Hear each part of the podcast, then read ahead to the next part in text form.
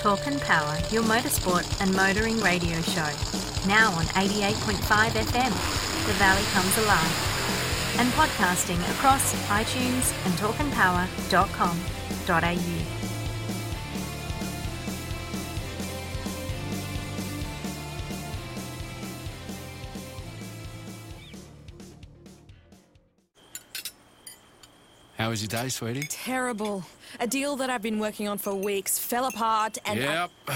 Sounds like the time the gearbox went in my patrol. How is that the same, Terry? If you really love cars, Auto One.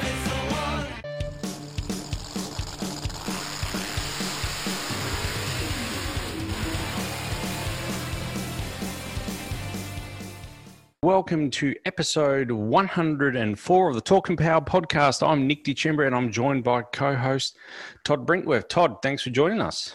No worries, thanks, Nick. We're back on Zoom.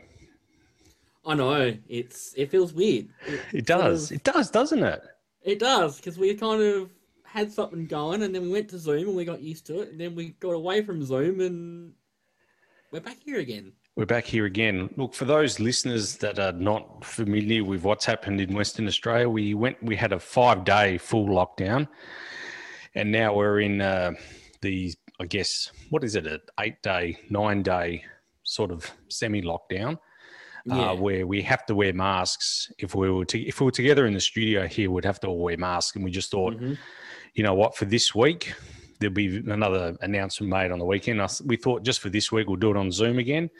We'll Yeah. catching up with Ross Tapper and David Smith shortly. We'll be speaking with them soon. We thought, you know what, we'll just do it um, without masks separately. That way we can, you know, it feels a bit more, I don't know, just wouldn't feel right if we were all in masks in here, to be honest. Nah, exactly. So we thought, yeah, we, we'll do we'll do that instead. So yeah, we're back on Zoom, but uh, hopefully it's only for a short period of time. Nothing. It's not that there's anything wrong with Zoom, but you know, I Yeah. actually started enjoying the studio experience. To be honest, I think you Yeah, that's right. Yeah. Yeah. I did. Yeah. So Anyway, look, I mean, we need to shout out. Firstly, there's a very special volunteer out there that is refueling a portable generator as we speak on site. Uh, the transmitter for 88.5 FM. Now, that's not damaged, thankfully, but the power to it was da- damaged in the fires that we've just had.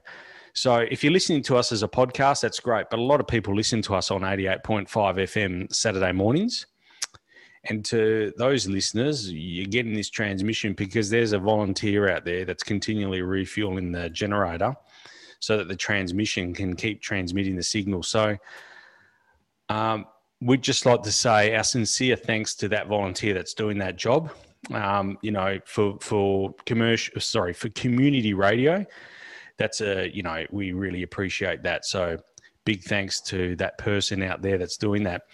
We'd also like to you know send our sincere thoughts and regards to all those that have lost property and homes in the and businesses and livelihoods in the fires as well. So you know, our thoughts go out to all those people. I know a number of people in motorsport have been affected by it as well. So our sincere thoughts go out to those people as well. So, um, you know, hopefully, you know, it won't be too long till you back on your feet again. But yeah, our sincere thoughts go out to those people. I had another one here, Todd's not in the notes, but I've added it today because I only found out this morning. Um. Australian touring car legend John Bowe diagnosed with prostate cancer. Oh, that's So good. yeah, really, really, yeah. I mean, you know, quite confronting. But the reason why I put in the notes, I mean, obviously John Bowe, legend of Australian touring cars and supercars Yeah. as well. Yep. But it's really, it's more about the message for people, for guys my age and older. I'm 45. Really, once you hit that 40 mark, get your prostate checked. Go and get the Mm. tests done. It's just a blood test now. It's not. It's not Yeah. the. Not the thing. It's not the doctor from Cannonball. It's not. That's right. I can't remember his name now. Jeez. yeah. I- But yes, Anyway. gets, comes out of the ambulance with his yeah. index finger. But look, yeah, we're, we're joking about it. But look, I mean, in all seriousness, go out and get yourself checked. Um, yeah.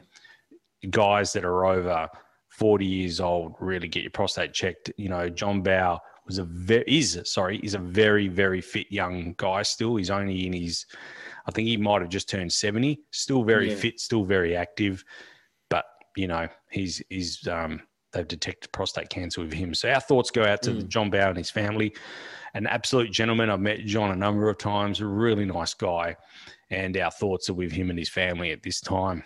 Yeah, I've met. I actually got a funny John Bowe story. When I was over at uh, the 12 hour, I think the first time, a couple of years ago, I was walking through the pits and um, he was just walking along right next to me. And I went, You're John Bowe? And he goes, So I am. Who are you?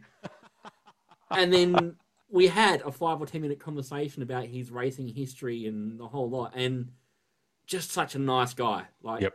didn't I didn't well I didn't realize it until yeah, and my mate well Denver walked sort of walked past me and went, "What are you doing?" I'm, like, I'm talking to John Bowe. What are you doing? And he was just looked at me stunned. So Yeah, an absolute, absolute legend, nice John guy. Bow. Yeah, yeah, a, a lot of, lot of victories in Volvo and um, uh, Ford Sierras, and um, of course Falcons, yeah, and then you know other cars as well, and um, a number of open wheelers, and yeah, just an absolute gentleman as well. So our thoughts are with him.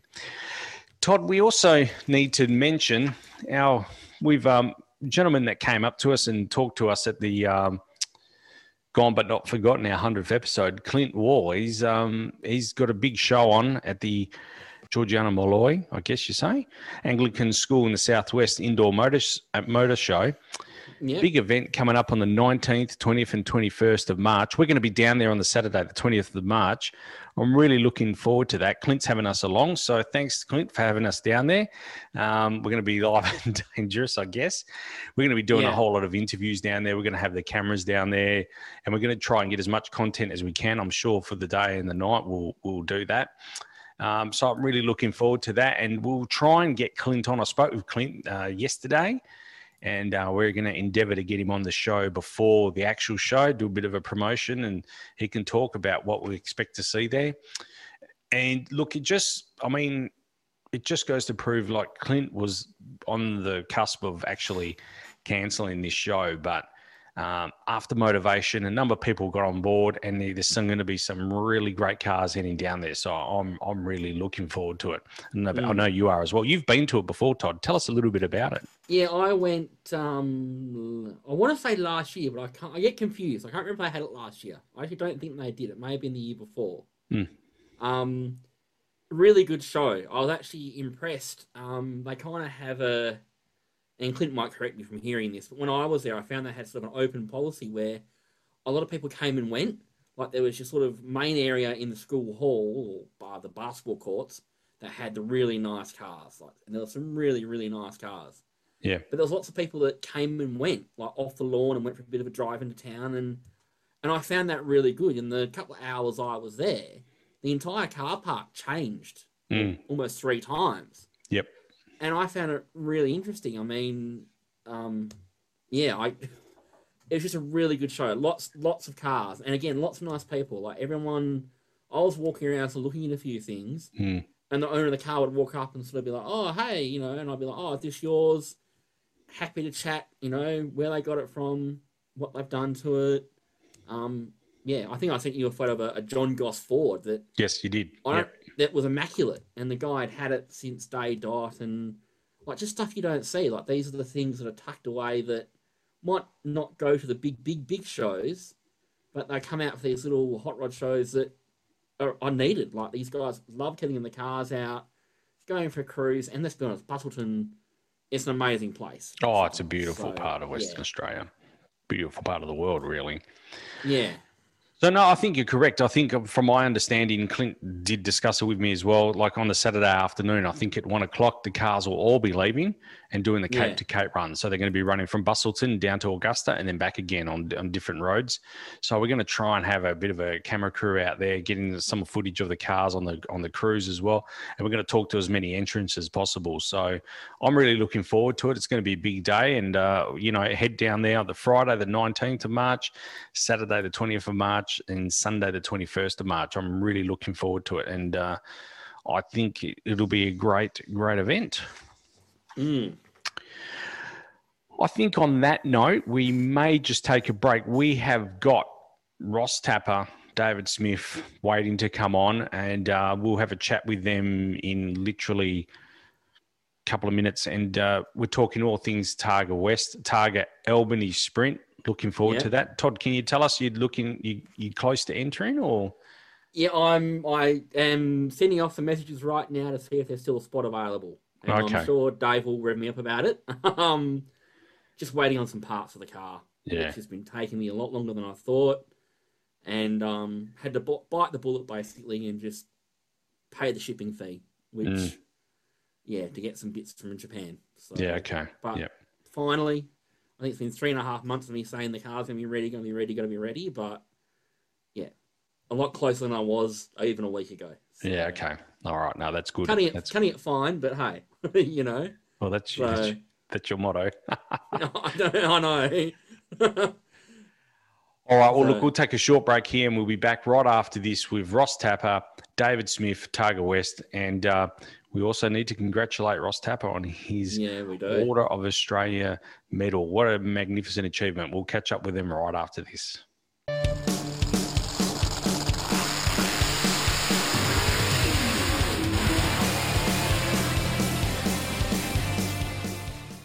Okay, uh, welcome back to the Talking Power podcast. And we've got with us some special guests. We've got all the way from Targa West, Ross Tapper and David Smith. Thanks for joining us, guys. Once again, it's always good to catch up with you guys. It is. I mean, and uh, look, I mean, we are talking with Ross Tapper, who's just recently been awarded the Order of Australian Medal. Congratulations on that, Ross. I think it's a really fitting uh, award for you. And uh, look, our congratulations from everyone here at the podcast, from Todd and Simon as well. I spoke with Simon today and he said to pass on his congratulations. Um, you, mentioned somewhere I, I read that you the award took you by surprise. Why is that, Ross? yeah, to get recognition within your sport's one thing. To get recognition at this level is totally, yeah, gobsmacking. Like it's not someone in the sport saying um, this person should receive such an award. And now, many people, um, and it wasn't just, it wasn't my friends who were doing it. I know friends were involved in part of it, but um, but there was others involved in well, as in when I say friends, my day-to-day friends that you deal with. It was other people involved in well as well, but uh, very humbling, um, a great honour to receive.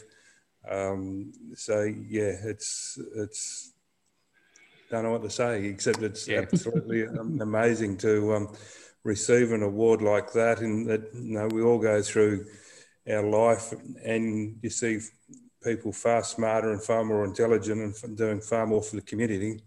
Um, you know, as in the medical world and, and engineers and all sorts of people, but to get it for, you know, in my case, running rallies is the way I see my life. But Yep. others see people see it as a contribution to motorsport, which is terrific. Well, I think it's a contribution to the community as well. It's not just motorsport, but even the community as well, and especially what you guys do in the community, not just yourself, but David as well, and the whole Targa West team.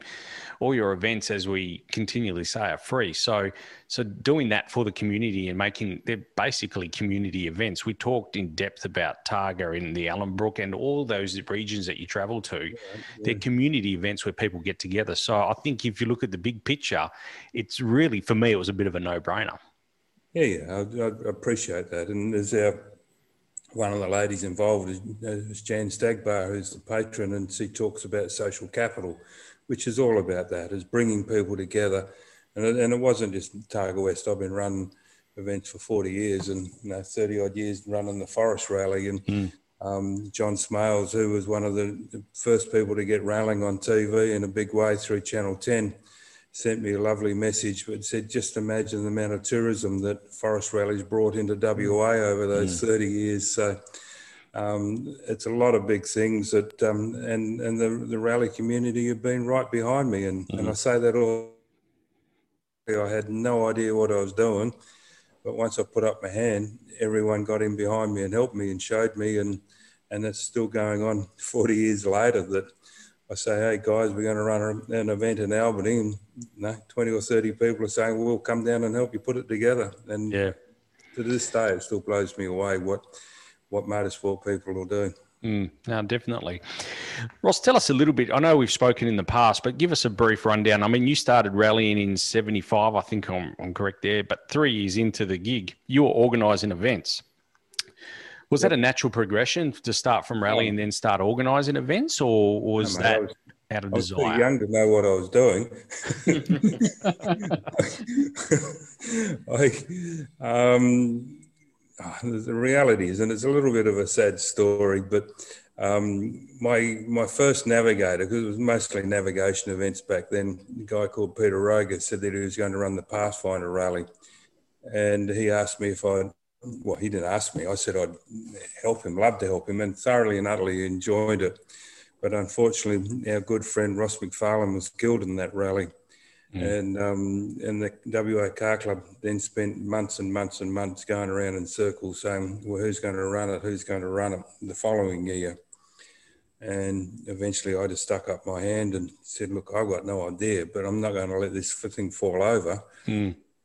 And um, another guy said, well, I know Charles Court, who was the Premier of WA at that time and he got um, Sir Charles to come along and start the rally. And, and then, then he also knew the owners of the entertainment centre, which had only just been open.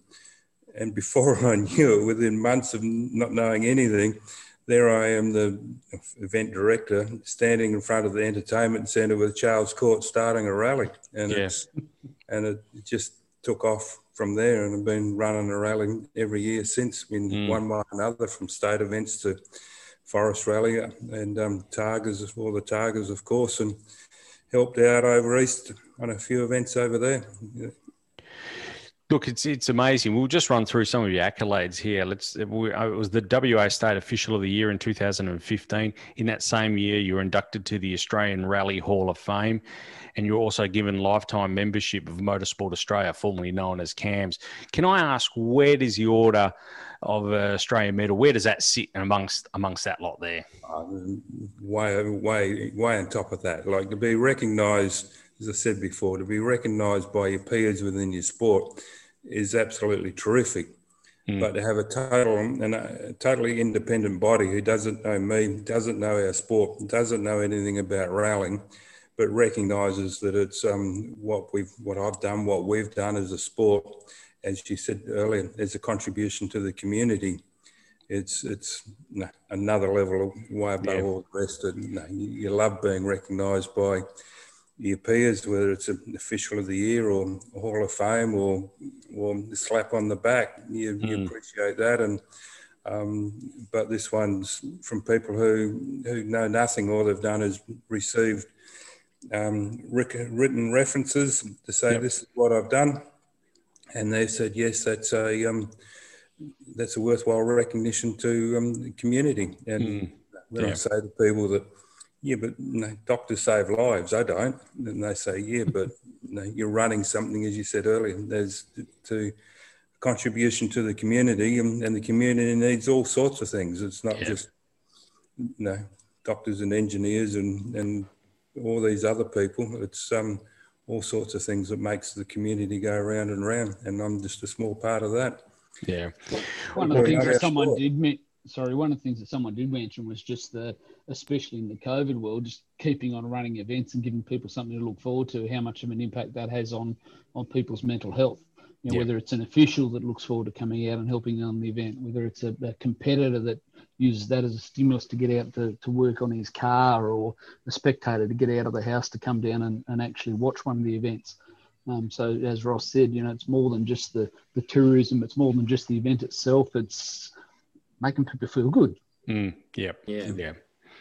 Yeah, most certainly, and I, I, can vouch for that. I mean, especially you know coming out of, I, I, spoke spoke with Todd. I remember last year when we were able to get down to Pemberton for Targa Southwest, how excited people were to get down to Pemby. Oh, you know, yeah. it's a long, long, yeah. long trip, but it was we all enjoyed it. You know, so because it was the sort of the first event coming out of of that lockdown. you know that yeah. harsh lockdown. So yeah, and no, I can certainly vouch for that. And I, I, and I know people are really looking forward to the Albany event, uh, which we'll we'll talk about now. Actually, I mean, we're moving on to Albany. Can, can you talk us through the Albany Sprint's a little bit of a new look this year? Um, it's going to be two days. Reasonably familiar with the hill climb myself. But can you tell us a little bit? Are there, oh, sorry, anything changes to the hill climb at all? Um, no, not not really. Um, we'll be putting a bollard on the side of the um, water barriers to hopefully they'll knock over a light bollard rather than smash into the water barriers on the chicanes. But that's that's only a bit of you know, fine tuning of what we did last year because when the competitors hit the um, water barriers and knock them 20 metres down the road, it's time consuming and mm. hard work to keep putting it back. So, or either that or we can ask the drivers to learn to drive. That the chicanes are there to be driven around, not through the middle of them. Yeah. Is, is, that why your name's not on the entry list now, Todd? What's what's um? No, no. Oh well, I did actually come home with an orange paint scrape on my rear bumper last year. um, Anything behind the rear wheel's a trophy, Todd. I didn't, didn't think I was driving fast enough to warrant that, but hey, um, and it's not there yet. But I'll, we'll talk to you off air about that because yeah, some stuff arrived today finally for the car. So not quite overnight I, I, from Japan, but let's just say three months from Japan. I actually suggested to Ross that we tell the competitors that that you know there's three at random water barriers that are full. Um, their call as to how close they want to cut it. Just don't tell them which three. like, I can already name three names that will try all of them. Like, don't worry about that. so, oh, dear new new to the sprint this year in the the Albany the event is the Quaranup Sprint. Now I didn't know much about this region of Albany. It actually served as a quarantine camp back in the early early 1900s. Did you guys know that? Were you aware yeah, of that? There's an irony in that, isn't there? there is coming out of lockdown. I think it housed, housed people with pandemics in the early 1900s. To be honest, yeah, it, it goes back to the sailing ships. Mm um, when the, you know, the sailors were coming down from Europe in a sailing ship and they would have all these diseases and ones that weren't healthy, well, they couldn't take them into the, you know, you imagine if a disease like we've got today got into mm. a tiny little um, settlement like Albany or Fremantle, well, you know, Swan River way back then. Um, and so that anyone who was too ill to go go ashore were, were putting into um, Camp Quaranup. Yeah, That's okay. a place. And just another bit of trivia talking about that is the um, the Norfolk pines that uh, are down there on Middleton Beach, and you, will notice that they're also on Cottesloe Beach, and I presume Cottesloe is the same reason. They were grown so they could be masts for ships. So okay. if a ship came into Albany and it was missing a mast, they could presumably chop down a tree and, and make a new one. well, there you go. That is a bit of uh, trivia there that yeah, I certainly wasn't aware of that. There, we got told that because there's a big controversy in, in Albany about some of those trees that um, are starting to get rotten anyway. They've chopped three or four of them down, which upset quite a few people in Albany. But no, reality is trees don't live forever, ever. No. when they're in the middle of a car park, they're not getting enough water and enough health. So the safe thing to do is to remove them. Mm. That's a bit of trivia. Anyway, so yeah, that Camp Quaranup, if, if people know um, in the, the big harbour, it's right over the other side of the harbour, out on the other point. Um, the story is that the city of Albany, when um, race wars indicated, was a strong rumour, good indication that they weren't going to run, they asked us, well, what can we do to, to turn our event from a one day into a two day event? seeing there was not going to be two days of race wars. And we said, well, is there any other roads? Well, um, a friend of ours, Ian French, was living down there and he came back with this road that goes out to Camp Quaranup. And actual competing on it will be really nice. The, the logistics of going onto a dead end without much turnaround room and not much area to store cars is going to be a challenge for us. But Yep. Hopefully, the enjoyment of driving on that road will be make up for that. Um, and we're running it in two parts. So there'll be a speed event of which is what most of the guys doing. In speed events, you don't need the full roll cage and the full safety gear.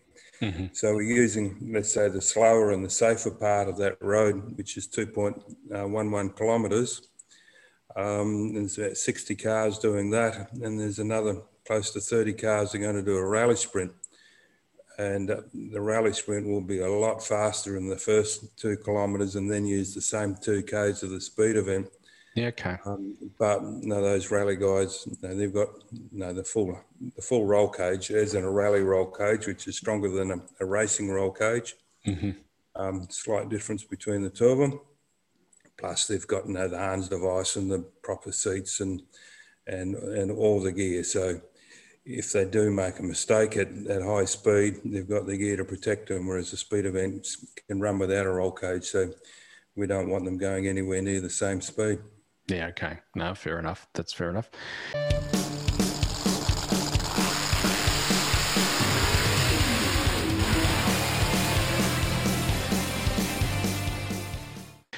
Ross or David, can you tell us any new competitors for this year and the Albany the event? Anyone new that we haven't heard of before, or anyone making a debut there? Um, big father and son, but I'll let Dave do that one. Peter and Alex Rouleau are coming out to, to play again. Um, I, I, don't know how public knowledge it is, but he's put it on the entry form, so it can't be too too private. Yeah, yeah exactly. Now. Yeah, yeah. turn away if you're listening, Pete. Um, so they're they're actually. I'm not sure whether you, you I think you guys realised, but they they came out to play in Pete's. Um, SSC Lotus Exige Targa GT down at the, the Bunbury Sprint. Um, and, and, Alex did exceptionally well, and so did Pete. I think I can't remember. Us. I think the the old the um, Alex beat the dad, didn't he? I can't remember. Yeah, yeah Alex beat Peter. Um, yeah. So, wow. which is a pretty good effort, um, you know, considering that it's pretty much his first time in the car. So, they're actually bringing out an interesting toy, um, a Lamborghini. Um, there oh. is a whole stack of fancy stuff behind the Lamborghini. Um, but basically, the main point is that Pete rang up to make sure that the chicanes are actually going to be set up as wide as they are elsewhere, so that they could get it through them. So, because yeah. so, the Lambo, Lambo is fairly wide, it's it's a it is a ga, ga, Gallardo, however you say it, but mm-hmm. there's actually some fancy history behind it. It's actually a, a, a one of those GT um, cars, so okay. it's actually a proper proper race spec car. Yep. Um, with big wings and bits and pieces, and, and there is a European build, etc. So that'll be interesting to see that go up the hill. Um, I don't know whether it'll be ideally suited to it, but it'll certainly be interesting to watch. And I think it'll be pretty bloody quick on the rally sprint at Quaranup too. Mm. Um, mm. So I guess that's probably the, the main name and the main car. Um, new, we got a whole stack of you know other cars from the you know there's a Datsun 1200 Ute that was out there last year. Yep. Um, there's you know a variety of Escorts, a variety of Porsches, you know lots of Lotuses, um, you know R8 Commodores and classic Porsches and the usual Subarus and Evos. Um, so there's actually a whole suite of, of cars. Got, um, last year's winner, Will White, will be there. Mm-hmm. And I think the year before was one won by Matt James Wallace, and he's yep. I don't think he did last year, but he he's coming back this year. So and that's an extremely quick car, so that mm. and high horsepower car, so that'll actually be well suited to the climb up the hill. Yep, um, absolutely. Um, I'm just trying to think. You know, Mark Greenham's coming to play. Um, you know, pretty much pretty much anyone that is of note, I guess, from yeah. the rally sprints They're all down there. Um, uh, plus a whole suite of local guys. Mm-hmm. So um, there's a whole, uh, obviously with the Auto One sponsorship, Ray um, is coming out to play in his in his car. Yep. Um, you know, Glenn Badger's coming out in his escort. I hope actually is he entered Ross. I'm not sure whether he's yeah, entered. Yeah, yeah, yeah. He's entered. Um, so they're both coming out to play. Um, Both so of them haven't got their cars going yet, so on, when we're going down on Monday, so we'll do some arm twisting. yeah, exactly. But that's good news. I mean, and I know a lot of locals support the event as well. I remember last year I spoke with a number of entrants, and they were all a lot of them were local. So it's great to see that there's a number of cars down that way, and not just Albany, but you know Mount Barker and Denmark, and even as far as Esperance as well. A lot of people come mm. come to Albany to support the event. So it's that's really great news, and it's good to hear. It's good to hear that uh, we've got some big hitters coming down there as well. I'm sure the crowd will will be down there and really looking forward to it guys. It'd just... interesting if Phil Morley's entered too, but I, you know, given that he's been up in Exmouth and he's got to come home via Port Hedland, I don't know whether he'll make it back in time. okay, yeah, that, that's going to be a bit of a challenge. That, that will be a bit of a challenge. Speaking of challenges, guys, I got a question for you. I know a lot of people will be tuning into this podcast after the 11th. On the 11th, you've got a, a, a sprint event at the Motorplex. Uh, this is you've got a 150 person limit. Can you tell us some of the challenges that you're going to have with the rally sprint at the Motorplex? So basically, no food outlets. People got to wear masks. Basically, two people per car. Correct me if I'm wrong. Yeah. So no, and, no service crews. Yeah. Um, like we need close to 30 officials. We normally get 35 officials turn up, but mm. we need about 30 officials. So hence we're cutting it back to 65, but we're still sitting just below 60. Yeah, um, yeah. Our Bunbury people can't come up, which is a bit of a pity. Mm. Some some people said let's run it next week, but that just puts us back onto Albany, and we've been chasing our tail since December when we lost the round one, round two, sorry, through the shooting. Yeah. Um, we then lost round three because of um, uh, the fire that was down that way. Mm. Yeah. Um, yes, we've run those events now, but um, I didn't want to lose another one and, and just keep putting things off. So yeah. Um, yeah, so everything will be done out of the gate. So normally we'd love to see a crowd. Um, we get heaps of people there. Mm. Sorry, this time, um, unless your name's on the list for a driver, co-driver, or yep. official, uh, we'll have to turn you around and say, mm. no, not this time. Yeah. Um, yep. It's, no, I mean, almost most... like 2021's basically said to 2020, you thought that was bad. Hold my beer. Yeah. Watch this. like, between floods, fires, and the, and the you know the lockdown here, it's just been insane. And a cyclone. Don't forget to add the cyclone. Oh, yeah, yeah, yeah, yeah, all of that. It's been yeah, good start. No, that's fair enough. Look, I mean, and people will understand that anyway. I think everyone will not. Not, I think people will understand that. Guys, tell us a bit about Targa West this year, September. Um, plans underway. Everything's looking looking uh, really good for that that date. Uh, how things progressing there? We'll quickly just backtrack to Albany. Oh, sorry. One of, one of the big things that's going to happen through the city of Albany's made this happen is it's the RAAF's hundredth anniversary this year. Yep. So there's four PC 21s, I think they are. Mm-hmm. We're going to do a fly past and aerobatics. And if we're really, really lucky, um, we'll get a Hawk Jet come down and do a fly past as well. Oh, that's awesome. So less than 30 minutes from Pearce Airbase to, to Albany. So, um, but anyway, the PC21s are definitely going to be doing at 12:45 if anyone's going to be down there. Yep. Um, get down to Middleton Beach, and there'll be a 15 minute display of um, know, routine type um, stuff, and then the, the fourth plane will uh, bail out and um, come back and do some aerobatics. So that will be good to see, and, and a bit of entertainment separate mm. from the from those who love their cars. Um, it'll just provide something else for us. No, that sounds excellent. I wasn't aware of that. So that's a that's another gem in this this podcast. So we've got a couple yeah. of gems to release on this one. yeah. Hey, so yeah, just getting back to Targa West, we're all on track. Then that's that's looking good for for this year as well.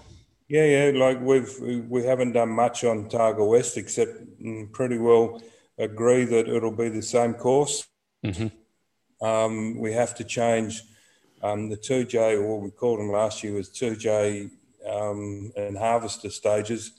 We need to reverse them back to the way they were in that um, Gyro 2J put down brand new bitumen um, where the start line was. Well, we didn't increase its length of life for that piece of bitumen. So they've asked us to go back and start the other way and, and finish on their new bitumen rather than start. Yeah, okay. The cars are slowing down rather than accelerating.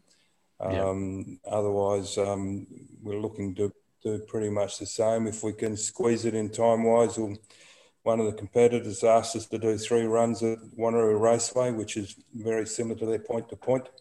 Um, otherwise, we'll be keeping our fingers crossed that um, that the world will sort itself out between now and September. Uh, Look, I'm sure it will, and uh, we're we're certainly looking forward to it. I know it's a big big event on the Western Australian calendar for motorsport, and we're we're certainly looking forward to that, and uh, and the, also this Albany uh, Sprint as well. So we can find information on the Albany Sprint. It's www.targaalbanysprint.com.au And for more information on Targa West, www.targawest.com.au. Correct me if I'm wrong. That's correct, I believe. Yep. And yep. the other one is Targa Southwest, which is all that again, targasouthwest.com.au, which is three weeks after Albany. So at the moment, we're running a rally sprint this week, then Albany, which is effectively two or three events, and then Targa Southwest three weeks after that. And um, and then the WA Car Club, which I'm a key part of, is moving on to the, the Forest Well. So Targa West has then got a rally sprint on the 8th of April back at the Motorplex and then some of us are helping work put the Forest Rally together, which will be an Australian Rally Championship. Oh wow! Um, nice. It'll be great to see the new um, Yaris's that uh, yeah. uh, Bates Motorsport will be bring over, and um, yep. there's some nice cars coming over and, and coming over for that, let alone. Yeah. So the other thing we got to talk about is need to um, thank Ray and, and Desiree for their support um, of the Targa Albany Sprint. Auto One have come on this year. Auto One Albany have come on this year as the um, as one of our main sponsors for that event. So they've been doing some um, some good work with us on on some artwork and posters and bits and pieces and, and offering us some good support. So that's handy to to join the you know the Albany and, and obviously makes making history in Shannon's as well. So they've come on as, as I guess the in inverted commas naming rights sponsor. So it's yeah. the Auto One Targa Albany Sprint. Auto One I'll give them a plug. I'll do it as well. Last year, I needed to get a jack to fit underneath the Evo. I went in there and they like straight away. Yep, oh, you're part of Race Wars. Yep, you're doing the hill climb. Bit of a discount. Sorted me out some other spare parts. Had a look at the car. Took a photo. Friendliest bunch of guys I've ever met in my entire life. And it's why, well, I shop at Auto One everywhere now because, you know, they are just, they're car people and it's great to see. So I don't know why we paid someone to do a radio ad. We could have just snipped that out and Well, it's funny you should say that because I mean, Auto One is also the sponsor yeah. for the Talking Power podcast too. So we we, we really, I mean, yeah, Auto One. That, that's the the key is exactly what Todd just said. They are car people, and uh, I mean, Todd, David and I went back later that afternoon. Todd as well. I don't know if you recall, and got some more bits and pieces as well. That's I can't right. Remember what yeah. it was I can't remember anyway. It was for, for you, but we had to get some more bits and pieces. And they are, they're great guys, really helpful down there, particularly the one in Albany. But I think all auto ones right across the nation are, are great people and they are certainly certainly help us out, that's for sure. Anyway, mm. they're going to um, have a little marquee set up at both Sunday and Monday with the typical stuff that rally people forget to bring, you know, their race tape or the cable ties or the I don't know whatever ability. Maybe jack. I was going to say that, but yeah, I'm the one that forgot a jack last year, so I can't say much. Hey? I was going to say, Todd, I don't, yeah, I can't believe you forgot the jack, but anyway. hey, it's my pride of place now. It's actually a really good jack. It was. Profile. yeah, it's magnificent. It has its own little carry case. It is, it pride of place. It lives in the house. It's that that privileged. It'd be a shame for you not to enter this year, then, wouldn't it? Given that the Jack, you know, it's it'd be going home to its. Um... Yeah, true. yeah. Just saying. I know. Oh, great! Look, that sounds that sounds really good, guys. And um, look, um, yeah, as I said, targaalbanysprint.com.au and targawest.com.au and all, all your different associated websites. Head to them, check it out just to repeat myself, all of all your events are free, free to spectate. It's really great. I know the Albany one. I've been to it a couple of times now. The hill climb. It's a great day out. We really enjoy ourselves down there, and uh, we're yeah looking forward to it again this year. Thanks, guys. Yeah. Can can I actually put put Ross in the when I, I sent him a message the day that the OAM was announced, and I said, "Mate, you're an esteemed company because Toby Price has got one as well." You know, what was your comment? What was your reply, Ross? I didn't have to break any bones to win mine. As Toby put his comment up from his hospital bed in South America, wherever he is, about winning the OAM. Ross, Ross said, "Well, I didn't have to break any bones to get mine." so. But all seriousness, Ross, look, we congratulations, congratulations yeah, to you and Jan as well, and uh, David is you as well. You know, and the team at Targa West, the whole, all the volunteers.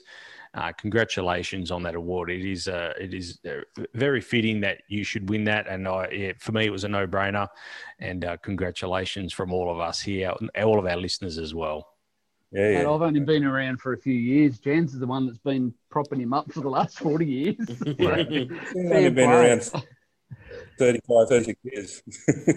Sorry, what was that? You but, you know, I've got some good friends who, um, from the first, you know, first 12 months of joining the car club that I'm still good friends with. And that's, to me, it's all about the friendship. It's, Yep. To say yes, I enjoy good driving and nice cars, but but it's the friendship that keep going. Many yep. challenges, but but it's really when you run a rally and you get 450 people come out and help you put it together, it just blows you away. Yeah. And, um, so and I honestly believe that that's, all the years.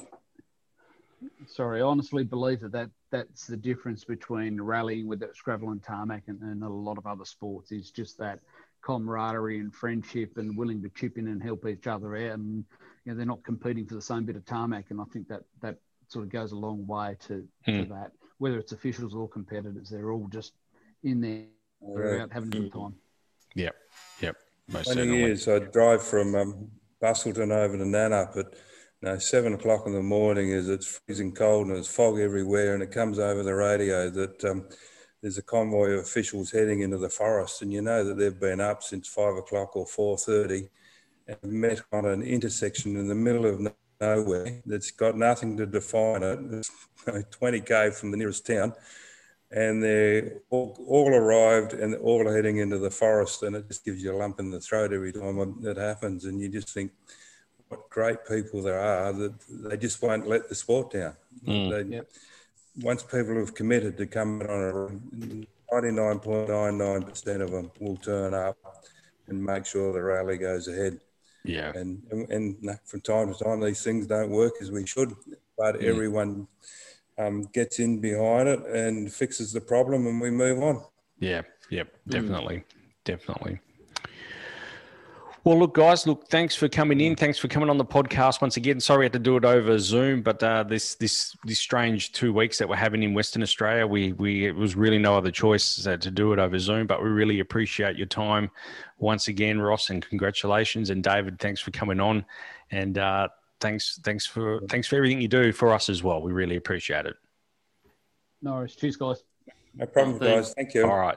Take care. See you. Bye.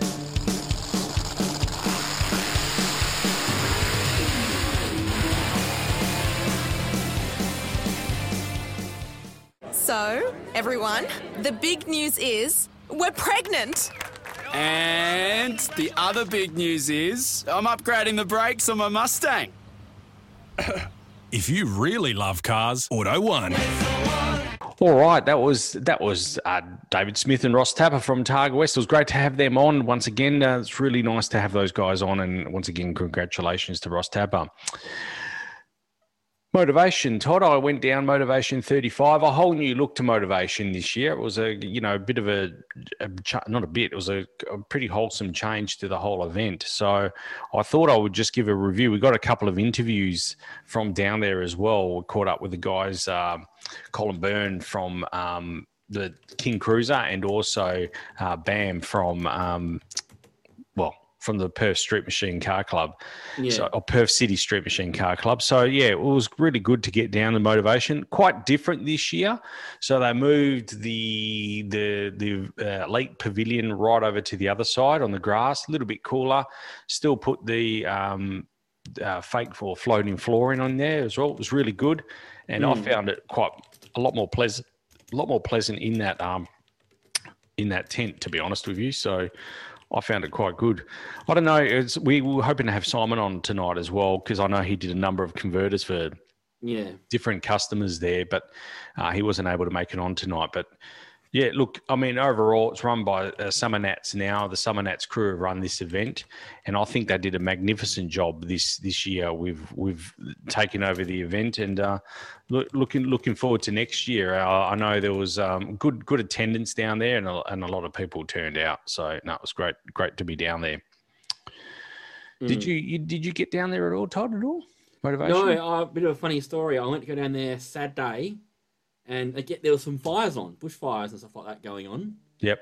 And I couldn't quite get there. I actually ended up at the service station behind Motorvation at about eight o'clock, but decided not to go in, even though the burnouts were on.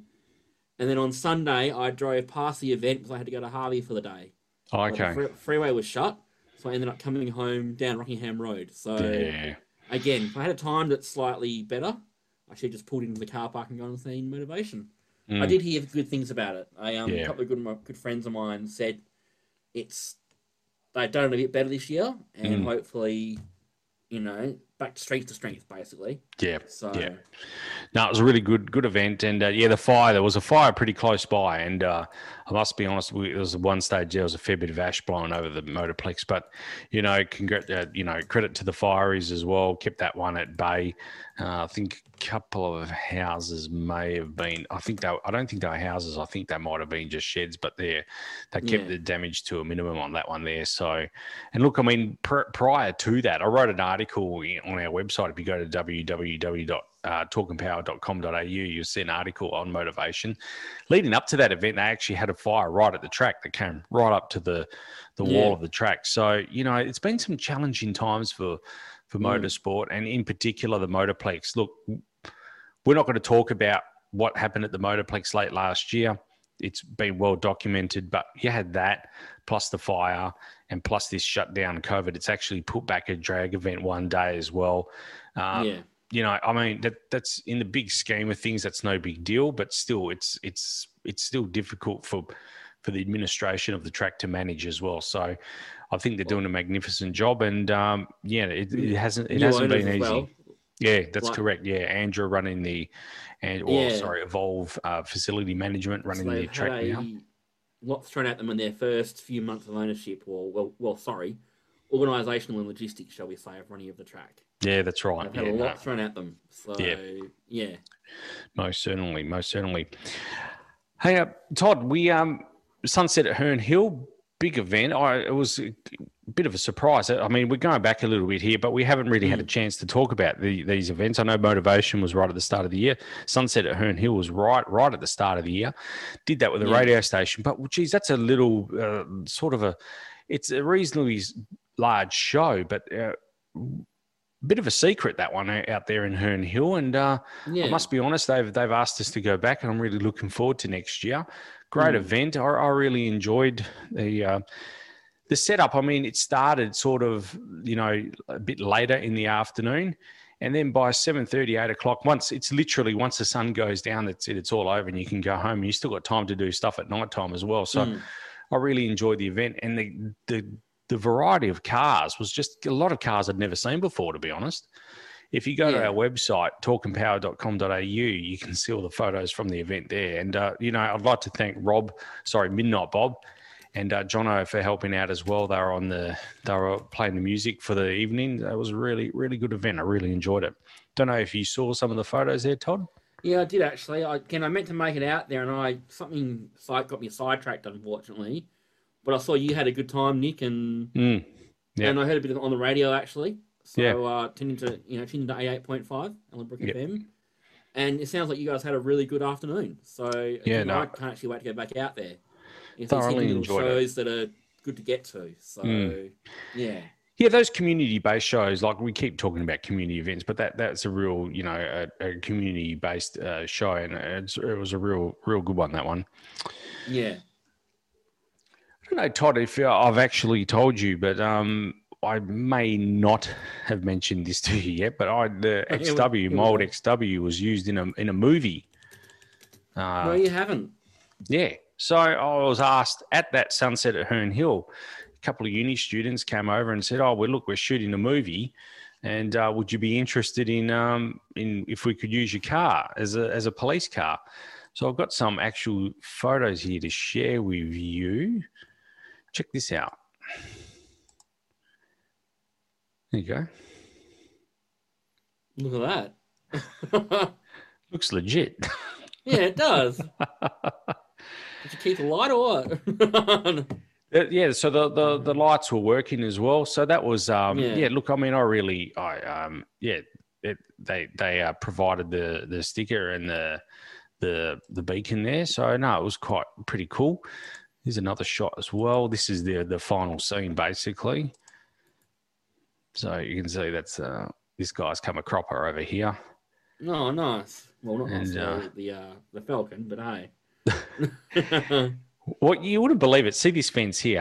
I don't know. Yeah. Can you see this fence here? The people that live in here, they're actually related to the producer, the director Yeah. of the, and they said they're going to pull this fence down. So they thought it was an opportune time. The, the front of the fence is all smashed up, but it was smashed up by hand. it's not the car didn't drive into it.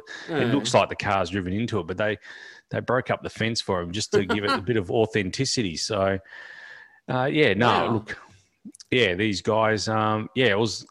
I, I reckon I was in the movie, probably the car, sorry, probably 17, maybe 18 seconds, and I, I was there for five and a half hours. Wow.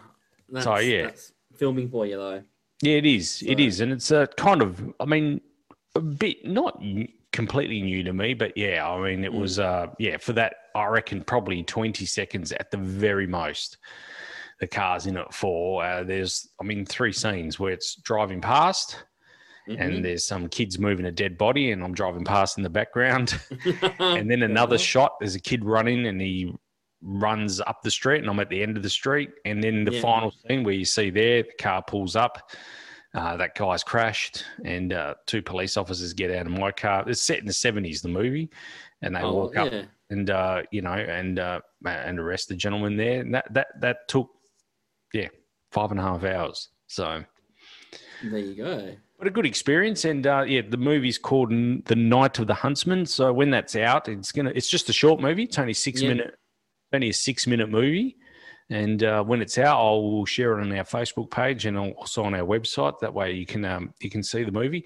There was a couple of cars, old cars using it. It was a HQ Ute that was there earlier in the day, and uh, also that XC uh, GXL Falcon uh, Lloyd, who's a really nice guy. Got to know him really well, and uh, yeah, we really enjoyed ourselves. It was quite a yeah, as I said, never done it before, and uh, yeah, it was a bit of a bit of an experience. I don't know. Have you had much to do with movies, Todd?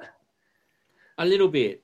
Again, Gonz, or Simon. yeah, Gonz is the the man. Yeah, Um, a couple of times, just he was doing. So I didn't realize at the time. Again, probably shows how young I am. But anyway, um, he was doing stuff with films back in the day, and now I'm like, oh, hang on, that's what he was doing that day. You know, so yeah. Well, I mean, he did. Yeah, he did a lot with Fat Pizza as well. So Yeah. yeah, he's well versed in this sort of stuff. Um, it is on YouTube, and I'm going to plug it, Simon. I know you sometimes don't like me doing it. There's a film, uh, and it is, I think it's called Towie or something, or it's about towing. Oh yes, yeah, yeah, yeah, yeah.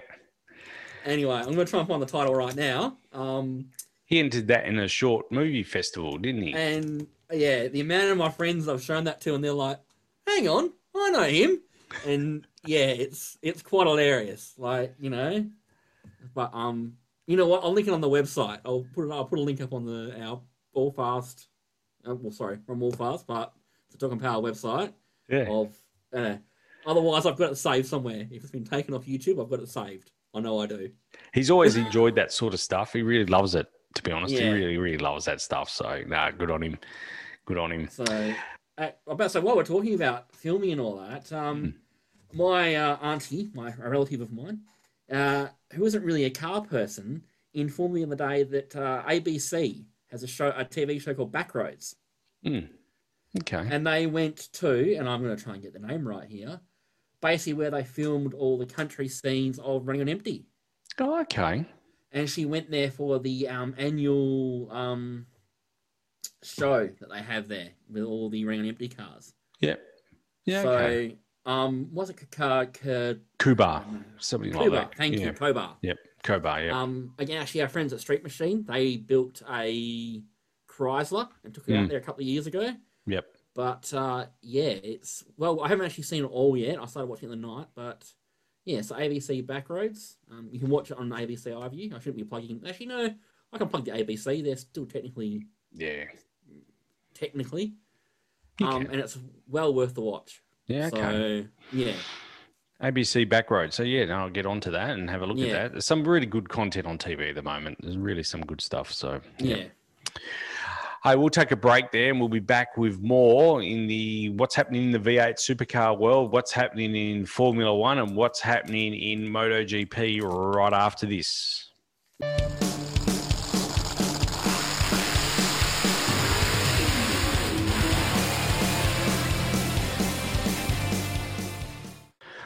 All right, welcome back to the Talking Power podcast, episode 104. They're really starting to come along now, aren't they? The episodes. It Oh, just seems like yeah. every two weeks. We're well, we are pumping one out every two weeks, but it comes along really, really quick. Hey, look, there's a bit of a shake up. Not a big shake up. wasn't overly big, but a bit of a shake up in the supercar world. I wanted to know what your thoughts were. I wanted to know what you think of um, Davey Reynolds, his shift to Kelly Kelly Racing. Uh, he had a ten year, he had a ten year contract at Erebus. He saw out one year, or maybe two. I can't remember, one or two years out of a Uh, ten year wasn't contract. actually three. okay, what? three. Anyway, um, firstly, we can talk about V8s tonight because, well, sorry, supercars Mm. because Simon's not here. Um, Yep. No. I think I sent you a message, Nick. I jokingly said to you, "Why don't they just shift the whole Erebus team to Kelly Racing?" Like Yes. you know, but um, I I think good on Davey Reynolds. Um, Erebus, look again. There was a special on YouTube that showed that team how good they can be, but how self-destructive they can be. And I don't Yep. know about anyone else, but that documentary opened my eyes to essentially a privateer team when you look at it some ways. Mm. Um, Dave's got the talent, didn't quite have the engineer for the car, I believe, sometimes. Yep. So I guess moving to Kelly Racing is like Kelly Racing this year, I think will go from strength to strength. Like they've, you know, Well, they got a new ownership there as well. So Grove, Grove, the Grove uh, family have bought into that team as well. Mm. Not not completely, but they've bought a fair fair portion of it. and um, I mean, not that I'm in knee knee deep in everybody involved in that supercars. But from what I've heard from some people that know the supercar team owners, they are a bit worried this year about Kelly Racing. They think that it might be a threat. Mm. So Well, that's a good thing for the sport. Yeah. Um, I think so. Yeah. Long story short, good on him. Um, I'd still love to see his former teammate what he can do this year because that guy's got a lot of talent, Mm. and it should make it interesting. Um, so yeah, but look, hopefully more to come and make it interesting again. Like it's Yeah. interesting, but make it interesting again. Yeah. So And look, I mean, speaking of changes as well over at Triple Eight, we've just heard recently that you know we've got a bit of a shake up there. So Roland is standing down in 2022, mhm. and Jamie Whincup will become team principal and managing director of the Triple Eight team. As we know, Jamie has a a, a percentage share of the business. It's not a Mhm. majority, but um, Roland is is stepping down, and also Tony Quinn has bought into the team as well.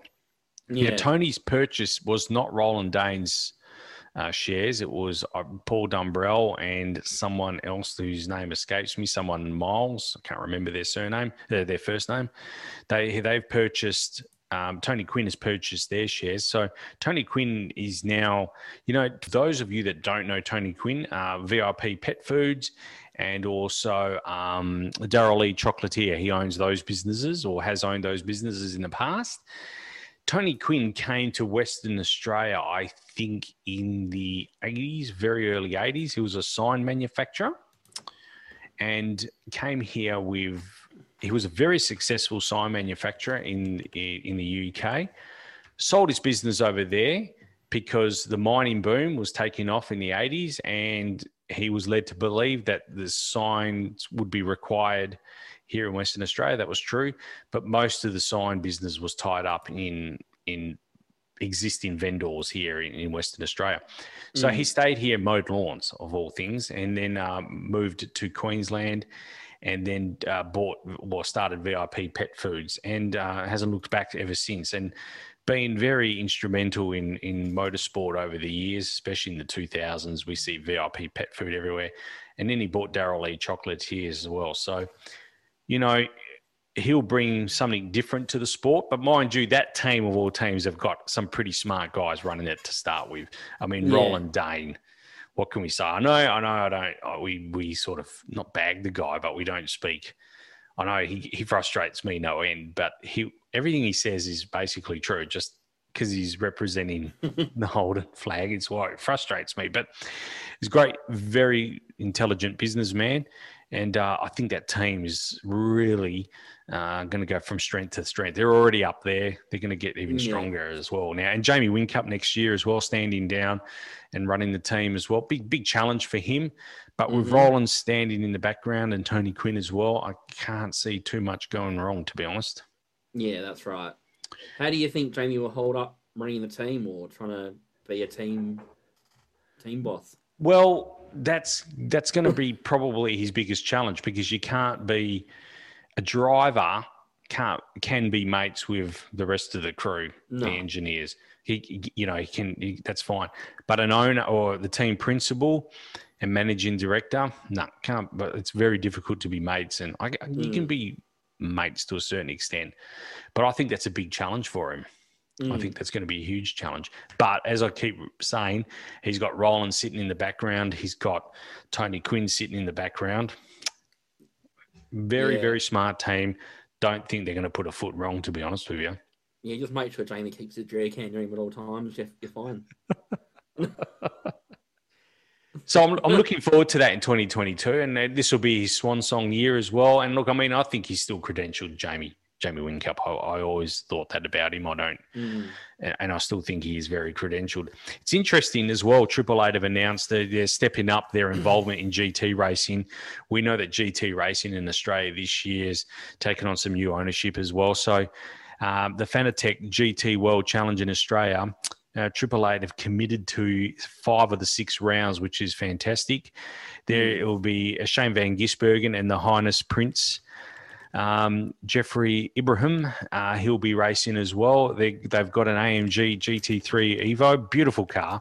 This is a collaboration with, uh, with Johor Motorsport and Triple Eight. So I think, you know, I know Roland's stepping down, but I think his focus will be on will be on um, probably this, and maybe he sees a bigger future for GT racing. What What do you think, Todd?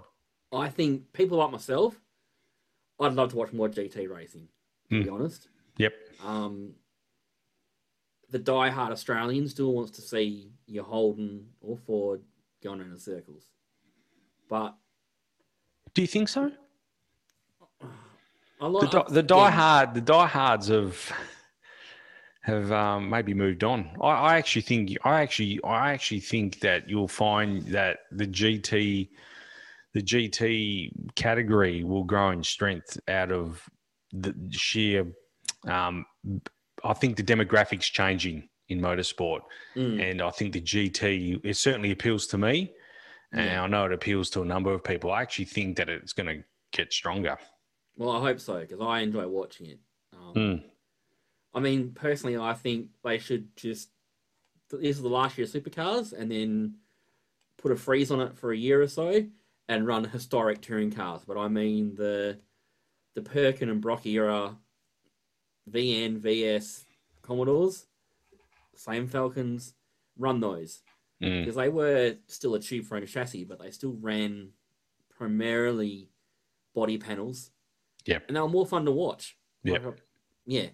Again, side note, been watching um per- Jack Perkins do a document um, some stuff on YouTube about restoring all the old cars lately. Oh, it's magnificent, isn't it? And it's That's brilliant. really, And really great. I must admit, I mean, I remember watching that on TV when I was really young, and it wants me to see them out there again. I'm like, I'd Mm. rather watch that.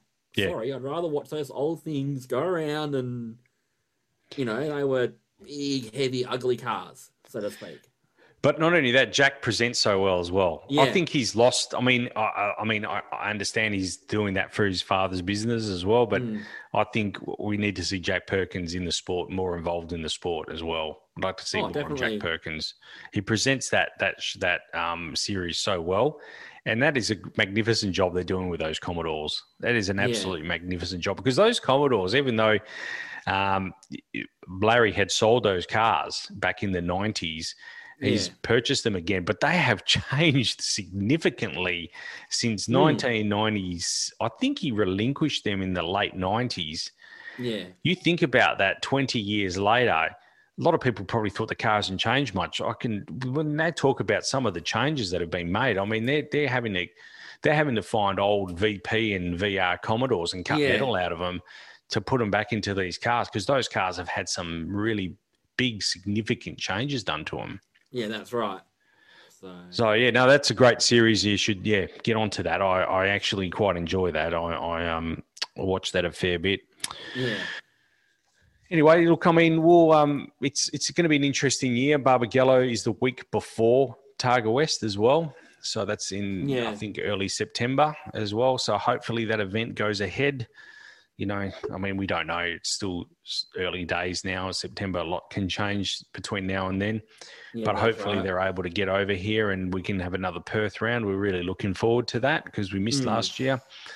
And, um, you know, kicking off, as you said to me on the phone the other day, kicking off late in February with the Bathurst 500. I'm looking forward to that as well. The calendar looks a lot more um, logical. That doesn't, that pro- people that are probably listening probably want to know what I mean by that. If you look at the calendar, there's a lot more logic to it. They're basically giving themselves enough gaps in between each round for the Mm. teams to get back quarantine. I'm not saying they do, but I'm not saying they will, but they, they can quarantine if they need to. And then they can get back and, and get to the next track as well. Um, there just seems to be a lot more logical this year, and, and everything's in a completely different order. I know Perth has always been in May. This year it's in September. But I think when I looked at the calendar myself, it just made a hell of a lot more sense. Yeah. All right. Anyway, well, look, we'll take a short break here and we'll be back. We'll close the show with Formula One and MotoGP right after this.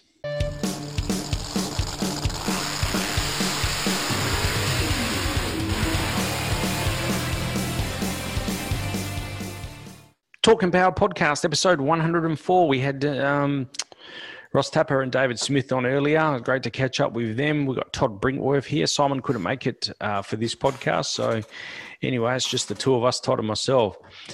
Hey, Todd, Formula One. Hey, um, big, big bit of a shake-up in Formula One. There always is a bit of a shake-up, isn't there, in Formula One? It's um, one of Well, those. the silly season, I always call it. Yeah, it normally happens earlier, but anyway, the silly season's kind of dragged dragged on a bit. But I think everyone's locked in now. It's all done and dusted. Mercedes, no change. Alfa Romeo, no change. Williams, no change. So we've got George Russell and Nicholas Latifi at Williams, um, at Alfa Romeo, um, Antonio Giovinazzi and Kimi Raikkonen there at Alfa. They haven't gone anywhere. And of course, Lewis Hamilton and Valtteri Bottas at Mercedes. So no changes there. But everywhere else has been changes. We'll just want to. I want to go through them here. Uh, Red Bull, Perez is replacing Alex Albon. And I've got right here, will this push Verstappen to be even better? I think it will. I think having Yeah. Sergio Perez, Sergio Perez will challenge, um, will challenge Max Verstappen, but I think that'll bring the best out of Max. I don't think we'll see. I don't think we'll see Max falter. I think it'll bring the best out of him. I, I have to be honest with you, Alex Albon. I really rated the guy, uh, but yeah, he just did not. He did not challenge. He should have been, you know, what they call the the wingman for for Yeah. Max Verstappen. He just failed to do that, and Hmm. Mercedes were able to do their own strategy because they didn't have to block for two cars. Yeah. And, and that's the thing. He needed to challenge Valtteri, uh, Alex, and I, but I think Sergio will not just challenge Max Verstappen. I think he'll challenge Valtteri Bottas or Lewis Hamilton, whoever he's whoever's on the same strategy as him, if that makes sense. So Mm. I'm looking forward to seeing that. I'm I'm not a big Sergio fan. I don't really like his style of racing. I've seen him do things to Esteban Ocon that I wasn't really didn't like it myself. But all that aside, this is motor racing. At the end of the day, doesn't they don't care what I think. So I, I'm really looking forward to seeing Sergio really push Max and uh, Valtteri as well. McLaren. So Sainz is off to Ferrari, as we know. Ricciardo's Daniel Ricciardo's in there to replace him. Uh, I've written here with Lando there. Uh, I, I think Daniel will have his work cut out for him. I think Daniel had it pretty easy last year with Esteban Ocon there.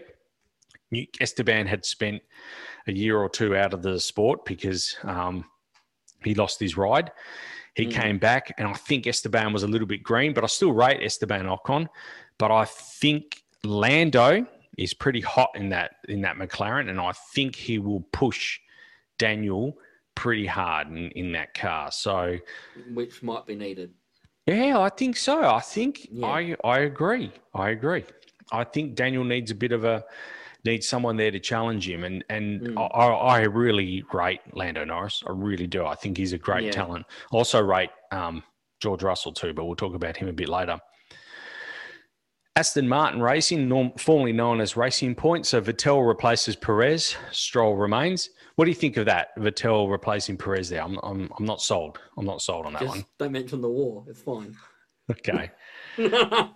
um, look, know, every, actually, everyone knows I have a lot of regard for Vettel. He didn't really shine last year. I think he's an underrated driver and still has something to show a lot of people in him. Yep. So you won't hear a bad word out of my mouth about Vettel until he's on the side of the road throwing a helmet at somebody. But hey, you know. So hopefully on to better things. I'm disappointed he didn't quite make the impression at Ferrari that he could have. Let's put it that mm. way. Yeah. So, yeah. Um, and I think again though, we'll we'll see. Maybe he'll take the challenge and bring Stroll up to his level, or maybe he'll just fade away. We don't know. Yeah, so, I, I don't think there's a challenge in Stroll. That I don't mm. think. Uh, I hope I'm wrong, but I don't think there is. Um, yeah, I'm just not sold on that. On that that team there, uh, the only one I I rate in that team is actually the father, Lawrence. I really do. I think Lawrence yeah. has got it going on, but I'm not convinced that Vettel and, and Stroll together will, will bring the best out of that team. But uh, hopefully I'm proven wrong. Now, Renault as well. They're not going to be known as Renault anymore. They're going to be known as their Alpine, their, their race team, I guess you'd call it, their race brand, Alpine. Mm. Looking forward to that. Guess my favorite, one of my favorites, Fernandes, I call him. Mm-hmm. Fernando Alonso. Yeah. He's back. He's back. And I cannot wait to see him in this car. Cannot wait to see Fernando Alonso back and Esteban Ocon, he remains there as well. So I think um, Fernando Alonso will certainly uh, get the best out of Esteban Ocon as well. I, I really I rate those both those guys quite yeah. quite highly. So it's good to see him back. Ferrari Sainz, Carlos Sainz replaces Vettel and Leclerc remains. Don't know. Don't know what's going to happen there. Not much, I don't think.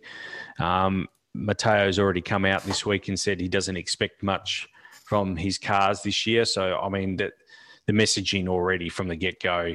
I don't know. You can look at that two ways. Maybe he's playing things down. Maybe they've got a, maybe they've found a bit of extra horsepower. I don't know. Mm. But he's already come out and said that you know it's not they're not looking that great for this year, which surprises me somewhat. AlphaTauri, uh, Danny Kvyat is out, replaced by. You know, correct me if I, I couldn't say this wrong. Yuki Yuki Tsunoda. Yeah, I, think you, that, I think that's right.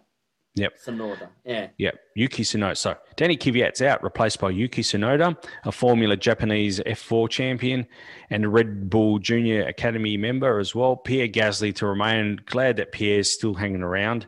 Um, unfortunately, Danny, yeah, Danny did well there, but I, yeah, unfortunately, I think you know, got to replace him with new talent. Mm. Um, Haas. Now, this is the one I wanted to talk about. Um, mm. Kevin Magnussen and Romain Grosjean are replaced by Mick Schumacher and Nikita Mazepin. Now, Mick Schumacher doesn't need any introductions, son of Michael Schumacher, and Mick, uh, you know, won championships in the lower categories. I really cannot wait to see Mick Schumacher in a Formula One car. Yeah. Nikita Mazepin, interesting story. I don't know if you know much about this guy.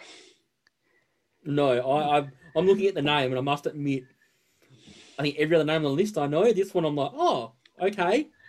Well, we well, type his name in and then go Instagram. He he late last year posted a an inappropriate video on on Instagram. I'm, I'm not here to judge. I'm not here to judge. Uh, his video is inappropriate to say the least. Mm. Um, and I mean, a number of sponsors pulled out of of uh, Haas. Jack Jones, the clothing label, pulled out. The video is is not great. And as I said, I'm not here to judge. If you want to do that, that's that's fine. But I think putting it on social media, I don't know. I think Gunther Steiner has his work cut out for him. You, you're looking for the video, are you? I just yeah. Anyway, we're done. Anyway, keep going. I'm listening. anyway, look. I mean, as I said, I'm not going to go into detail of the. Uh, I, well, I can if you want me to.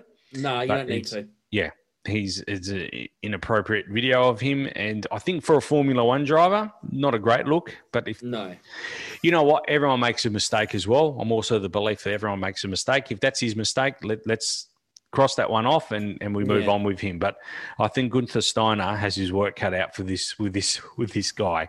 Uh, yeah. Hopefully, Gunther can get the best out of him. Um, but yeah, uh, it'll be really interesting to see. And um, yeah, George Russell at, at, still at Williams and uh, Nicholas Latifi as well. There's no change there. So I think you know. I'm really looking forward to this season. Um, that said, we really, for a good season, we're going to need some challenges from uh, McLaren, Red Bull, Ferrari. I've almost put a line through already. I just don't think the challenge yeah. is going to come from them. And we're also going to need Racing Point, Aston Martin Racing, really to step it up. Look, with Vettel there, perhaps, I hope I'm proven wrong. I'm just not convinced he's the answer there but perhaps I'm wrong. But the, the challenges really do need to come from Red Bull. They really need to come from McLaren, and they really need to come from uh, Aston Martin as well. Because as I said, it's not going to Ferrari. I don't believe will mount a challenge. I don't know. Hopefully, I'm wrong. What do you think? What are you thinking, Tom? No, I think this isn't going to be their year, Ferrari. Yep. Unfortunately, I'm. Yeah, that's, that's just my two cents. So, yeah. Anyway, yeah. never mind. While we're at it, we'll just talk MotoGP as well. Um, I'm not sure if Suzuki will repeat their efforts of 2020. Marc Marquez is back with Pol Espargaro on the Repsol Honda. Ducati, really, I'm really excited about this. Jack Miller has been yeah. elevated to the Ducati team, and Frank uh, Bagnaia as well will be in the uh, Francesco, sorry, I should say, and the Ducati team as well.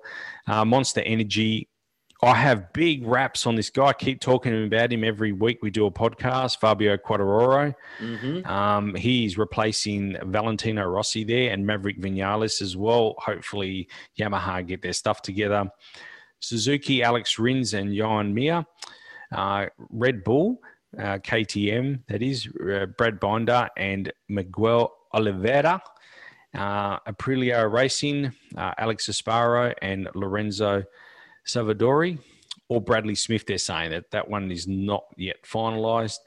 Uh, the Petronas Yamaha, really interesting. Uh, Valentino Rossi and Franco Morbidelli. We already knew that, though. Mm. I mean, they, they spoke about that last year that, that they were going to do the switch, Valentino yeah. Rossi. So, um, I mean, I hopefully Valentino can still offer some input to the team as well on what's happening on the Petronas. Sometimes we saw these Petrona Yamahas actually fit faster than the factory Yamahas. Mm-hmm. So uh, be really interesting to see what happens there.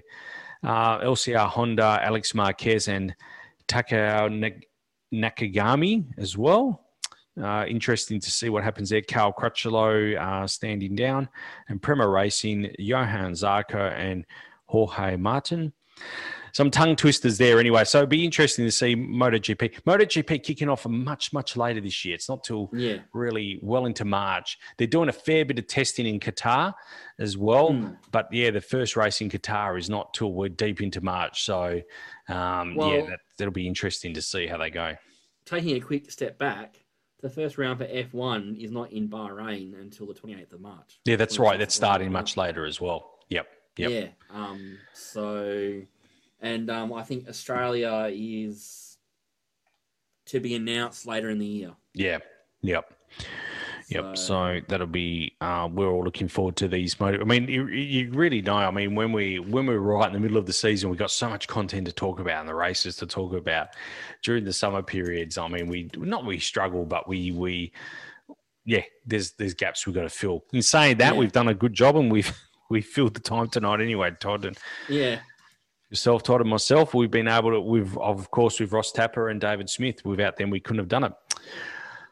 All right, Todd. Well, look, thanks for coming on. We really appreciate it. No and, worries. Um, just give us a quick brief. What you're up to? What's happening? again, just Evo things. Yep. Um, yeah, finally get some work done on it. Uh, bit the bullet the other day and ordered a, well, not new a new set of brakes entirely, but rotors and pads that Mm. I nearly had a heart attack when the final bill came through. All right. Um, and just aiming for Albany, but Yeah. also this year I don't know how many events I'll actually do. Um, I do have a good friend of mine who said, um, time pending, um, a lot more seat time. So probably going out to the driver training center a bit and just cutting laps in that car and just learning learning what it does, which Yep. I'm happy to do, especially with the uh, the person that's offered the instruction. Um, is well a former winner of multiple events in Targa. Yep. and um, be good. Yep. So, and That's that's, about it. Um, just building a few things. Um, I speaking on Simon's behalf, he's not here to say, but Simon and I have two or three things brewing in the background, and then of course Simon, being Simon, has another four that we don't even know about brewing in the background until you walk into the shop and you go, "Hey, where where did that come from?" Oh, that's that brought up the other day. So, yeah. I must admit, I went into his shop today, and it's actually looked really neat. Actually, he's really It- I was the other day, the yeah, um, Christmas period. with my mask on doing IT support. Hmm. and uh, well, his his Falcon's gone home. Mm, yeah, how awesome is that? Um, yeah, uh, more to come on this. I've pestered him and said we need to get some videos of that and just generally do something with it because Yeah, if if you don't realize that car is something else. yeah, yeah. It's awesome bit of kit. Yeah, It's an awesome bit of kit. All right, Todd. Well, thanks for joining us on the podcast. Uh, we'll catch up with you in a couple of weeks' time. Anyway, take care. no worries. See ya. See ya. Talking Power, your motorsport and motoring radio show. Now on 88.5 FM. The Valley comes alive. And podcasting across iTunes and talkingpower.com.au.